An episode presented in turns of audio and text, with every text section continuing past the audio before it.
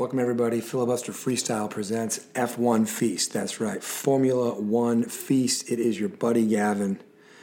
Excited to be here. Formula One started the Bahraini Grand Prix, took place in Bahrain, and we are going to eat some food, put some hot sauce on it this time around as well as we did on our preview show, and then we're going to get into it. Really quick before I do any of that, I want to tell you about my friends at Pop Sketch Designs. Pop Sketch Designs is where you go for everything you need for customized logos, shirts, onesies, hoodies, all of it. Follow them on Instagram at Pop Sketch Designs or go to their Etsy store, etsy.com slash shop slash pop sketch designs. Here comes the theme song.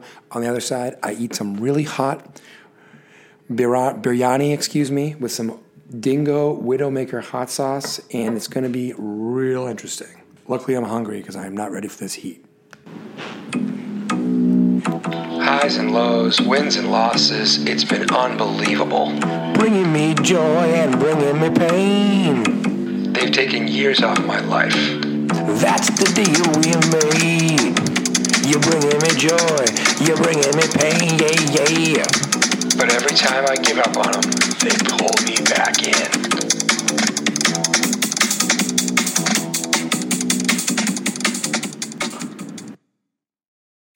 All right, so I'm back. I am nervous. I'm very nervous. I have some Trader Joe's vegetable biryani, which is a seasoned basmati rice with vegetable dumplings.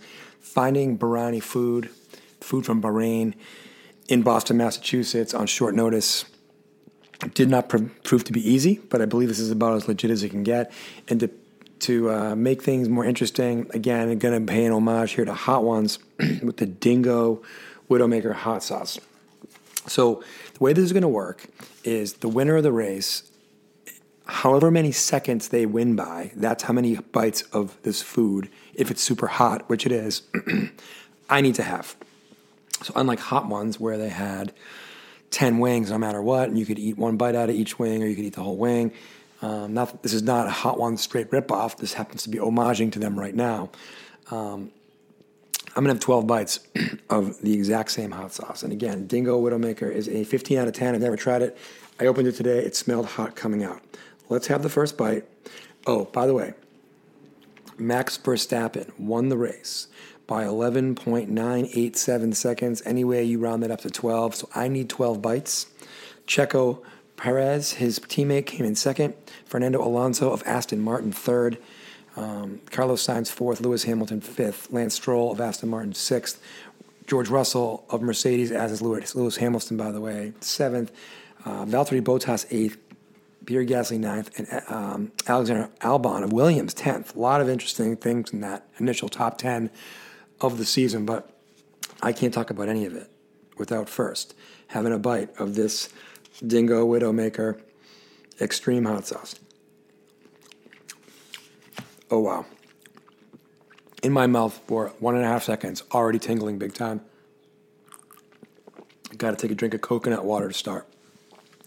Point number one as good as Aston Martin had looked in qualifying and practice, Again, they haven't done it in a race. It's going to be interesting to see what they got to do. One of the things I want to point out is they've got the same engines as Mercedes, obviously a different design, and it appears the design was nowhere close to Mercedes or the front of the pack last year. They finished seventh, but this year, in qualifying and practice, and spoiler alert, in the race, they had two cars in the top six, top six already struggling to speak. Two cars, top six. They had the second best day after Red Bull, who finished 1 2. They have the same engines as Mercedes, different design, and that's going to be interesting. Point 1A Aston Martin jumping from seventh place last year to basically having the second fastest car is super interesting, especially since both Red Bull and Aston Martin are the two teams that were fined heavily for violating the cost cap rules in 2021. 2021. A little sketchy until proven otherwise either team is as legitimately dominant or legitimately improved in Aston Martin's case as as advertised, as thought of. But we'll see. All right, second bite coming. I'm just going to do it live. Here we go. Boy, oh boy, that's hot. Wow. Okay, number two, what the heck is up with Aston Martin? Oscar Piastri in his first race for McLaren his car dies. Lando Norris had all kinds of issues. He was running 18th in 18th place at the halfway point. The King of Bahrain is a huge investor of McLaren. A very tough look at their quote home away from home race for McLaren in Bahrain. Do not know what is up with McLaren, but they had arguably the worst day on the grid. On the grid. Okay, bite number three. I'm going to keep rolling here because Ferraris are always interesting. But here's the bite. Mmm, good stuff. I will say this: the Dingo Widowmaker hot sauce is hot as hot as hell. Holy cow! But it's actually really good with this vegetable biryani. Biryani, excuse me. All right. Whew, okay. In the first 12 laps, one of the things that was interesting in the early going of the race was that Charles Leclerc of Ferrari was well ahead of his teammate Carlos Sainz, just as at the time in that in the race and throughout the entire race, frankly, Max Verstappen of Red Bull was well ahead of Checo Perez. One of the issues last year that saw Ferrari fire their team principal, Mattia Binotto, was that Ferrari wasn't really anointing a number one driver the way that Red Bull has. And what I was looking at in the first 12 laps of the race is has Ferrari under a new principal somewhat anointed Charles as the number one guy because he was well ahead of Carlos Sainz in the same car as Carlos Sainz, as Max Verstappen was ahead of Checo Perez in the same car as Checo Perez. We didn't really get to find out how that ended. We'll get to that later. Okay, bite number four.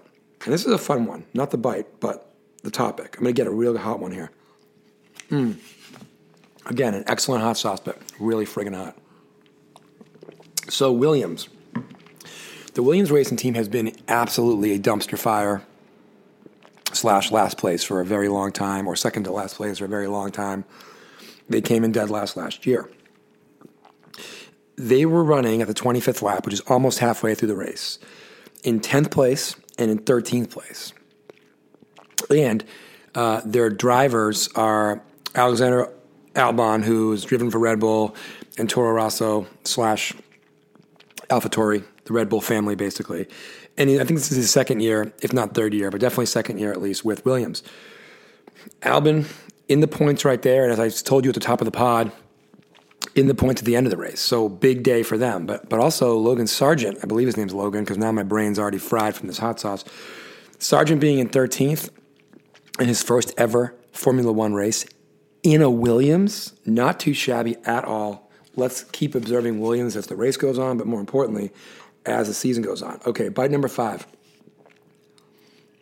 I want to talk about Alpine. Okay, Esteban Ocon. He gets a second penalty when I wrote this down after improperly serving his first penalty. And then he got a third penalty. He served 35 seconds of pit lane penalties for just minimal, stupid, silly infractions. And for an Alpine team that came in fourth in the constructors last year and was really excited about bringing um, about bringing Pierre Gasly in to, to partner with Ocon and an all French team, all French drivers. Ocon was an absolute mess yesterday with the penalties.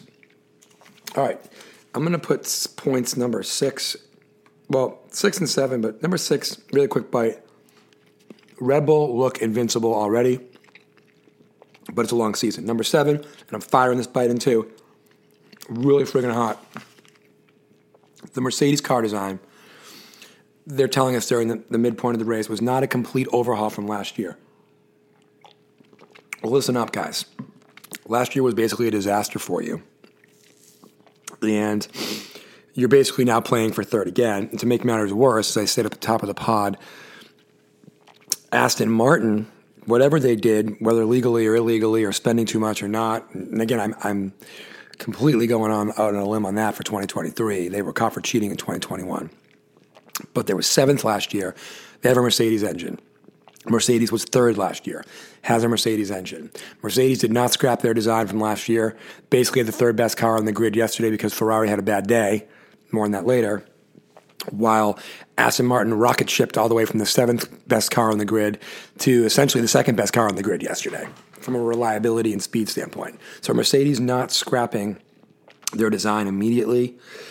I think it's a massive mistake. Apparently, there's a plan B they have for this year. You should have just gone and made plan B, plan A for 23 because plan A, it looks like it's more the same from last year, which is a complete disappointment for what was the most dominant team of the previous regulation era.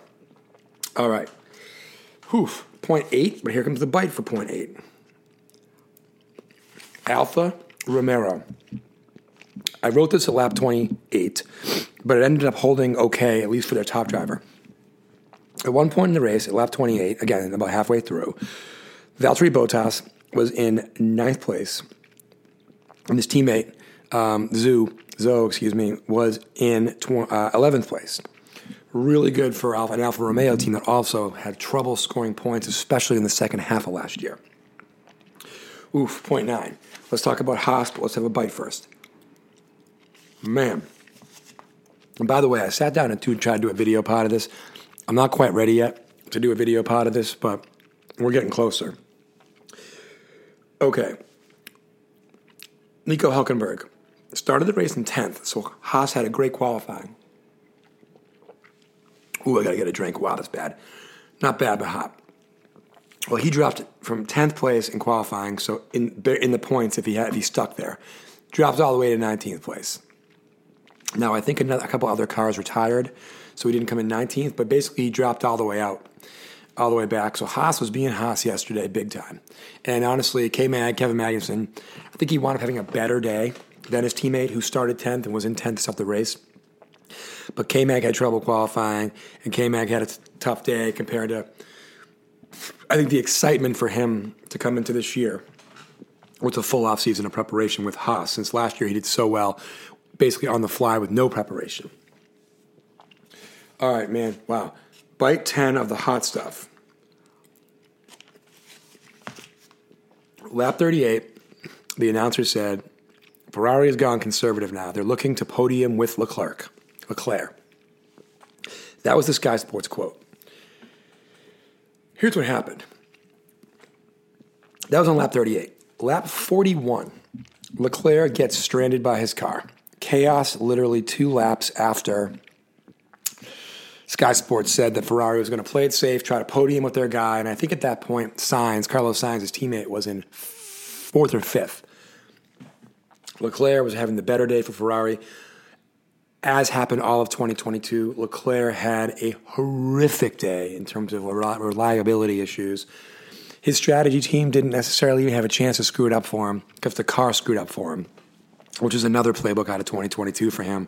So unfortunately, another real bad luck situation for for Leclerc. All right. Point number 11 goes back to a point I already made, but later in the race. Mercedes design stinks compared to uh, Aston Martin's.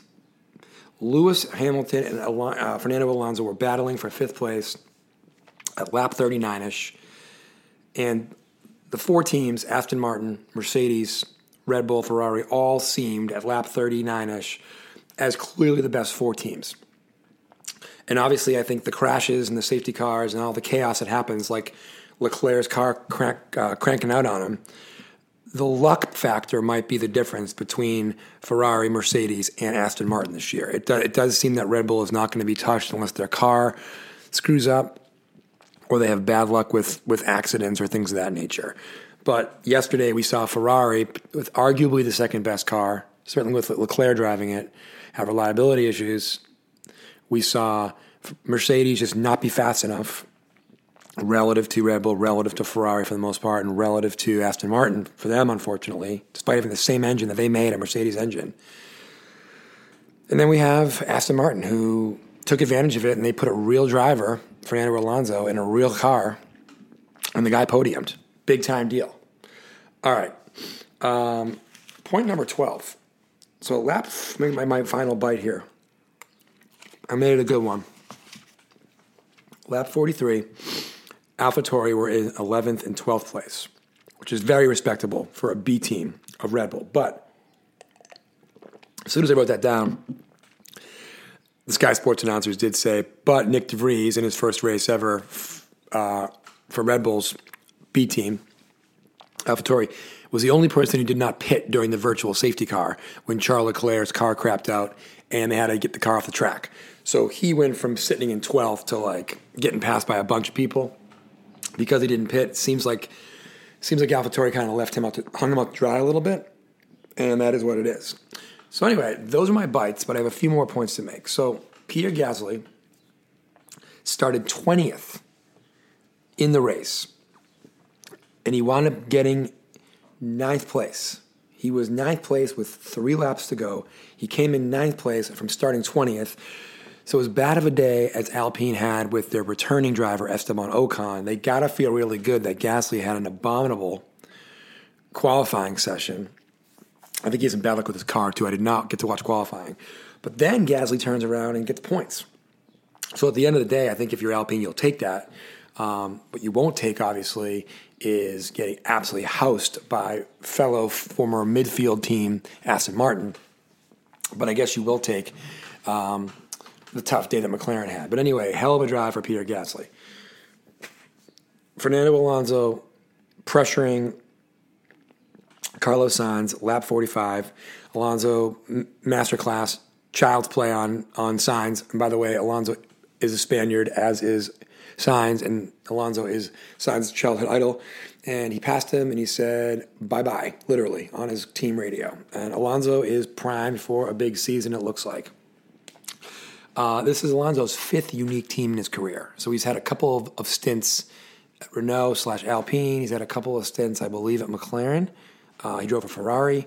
Uh, I'm missing one, and he's now with this Aston Martin team, his fifth unique team, but he came in third place.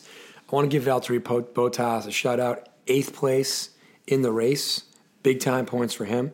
And again, my guy Alex Albon coming in 10th in a Williams, good for him. And then I want to give a, a, shout out to the guy who was first out of the points, Yuki Tsunoda, who's in a big spot this year to produce. Came in 11th, didn't get a point, but made it as hard as possible on everybody else uh, to get points from him, and he pushed Albon all the way to the end. So, what are my takeaways besides having a really, really swollen tongue right now? Takeaways are this season is wide open for second place through at least fourth place in the constructors. I don't think this is going to be the year that Lewis Hamilton gets his eighth world championship drive. I do think, depending on the reliability of Aston Martin, Fernando Alonso, I don't. Well, here's the thing we've got to see some more races to know if anybody on any type of track has a chance of touching Red Bull. Because if Max's car, Max Verstappen's car, is going to be the fastest in practice and the fastest in qualifying, we know they have the best, best pit stops. We know they have the best strategy. He's the best driver, arguably, but with the best car, the best the, the best ish driver with the best car typically wins all the time. Is Aston Martin going to be able to give Fernando Alonso a chance because while he's in his 40s, he's a two time world champion. He's crafty as all get out. And it'll be interesting to see if he has the kind of car to get under Max Verstappen's skin a little bit. I do think that if yesterday's result were the whole season, the answer would be no. Ferrari's going to be interesting. I think Charles Leclerc in that Ferrari has a chance to be better than Checo Perez and better than Fernando Alonso. But if the car's going to crap out or if the strategy is going to stink as always, this poor guy has just got to get on a different team soon because I think he's too good of a driver to be on a team that, despite it being storied in history, loaded with cash, fans galore, money galore, all of it, just can't get out of their own way despite being literally the winningest team of all time.